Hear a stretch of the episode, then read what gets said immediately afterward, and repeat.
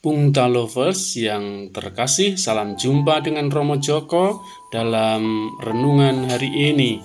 Diambil dari Injil Matius bab 12 ayat 38 sampai 42 dengan judul Pandemi ini adalah tanda.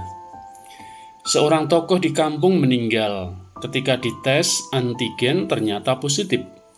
Aparat desa sudah menyarankan agar pemakaman secara COVID tetapi keluarga tidak terima bapak itu diperlakukan protokol kesehatan.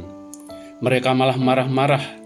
Anak-anaknya adalah orang-orang penting yang punya kedudukan. Mereka menantang aparat dan relawan, katanya. Kalau tidak ada yang mau menguburkan bapak, biar kami kubur sendiri. Keluarga tidak percaya sama COVID. Mereka tetap menganggap orang tua itu meninggal karena usia lanjut karena seorang tokoh, banyak pelayat yang datang berkumpul. Aparat desa tidak mampu menjaga dan mengendalikan.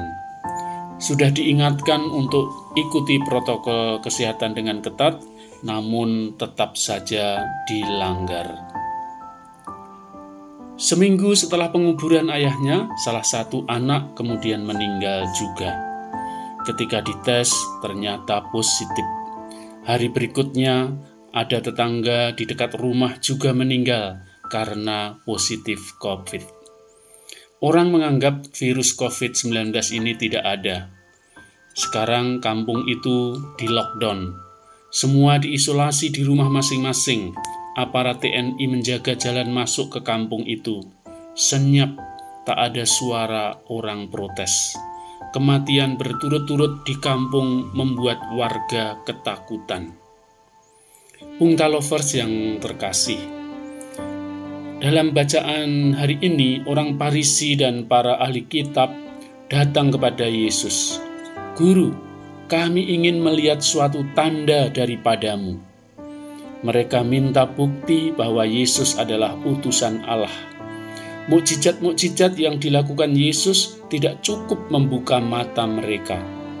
Orang buta melihat, orang bisu dapat berkata-kata, orang lumpuh berjalan, orang tuli mendengar, orang mati dibangkitkan. Itu bagi mereka bukan suatu tanda. Orang bebal tertutup mata hatinya mereka tidak akan diberi tanda selain tanda Nabi Yunus. Orang yang tegar hati sulit untuk percaya, seperti Firaun yang telah diberi tulah sebagai tanda, namun dia tetap tegar dan keras hati. Firaun tidak percaya bahwa Musa adalah utusan Tuhan. Firaun mengejar bangsa Israel yang keluar dari Mesir. Ia tidak percaya bahwa Allah ada di pihak Israel. Kematian bala tentara Mesir baru membuka mata Firaun. Jangan kita baru percaya bahwa virus ini ada ketika kematian sudah menjemput kita. Pungta lovers yang terkasih, tidak ada negara yang bisa mengatasi COVID kecuali kita mentaati protokol kesehatan Jaga jarak, pakai masker, cuci tangan, hindari kerumunan, dan kurangi mobilitas. Tidak ada gunanya rumah sakit menambah tenda-tenda darurat kalau perilaku kita tidak berubah. Pandemi ini adalah tanda peringatan dari Tuhan. Jangan Anda tidak percaya dan abai. Tuhan menggunakan banyak orang aparat desa, pemerintah, tetangga, tenaga medis, dokter, dan para ahli untuk mengingatkan kita bahwa virus ini benar-benar ada dan sangat berbahaya. Mari kita hati-hati dan waspada, jangan sampai hari Tuhan datang serentak dan tiba-tiba kepada kita.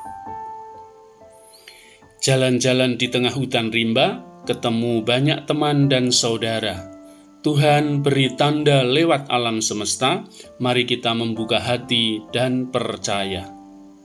Salam sehat, selalu happy, dan jaga protokol kesehatan.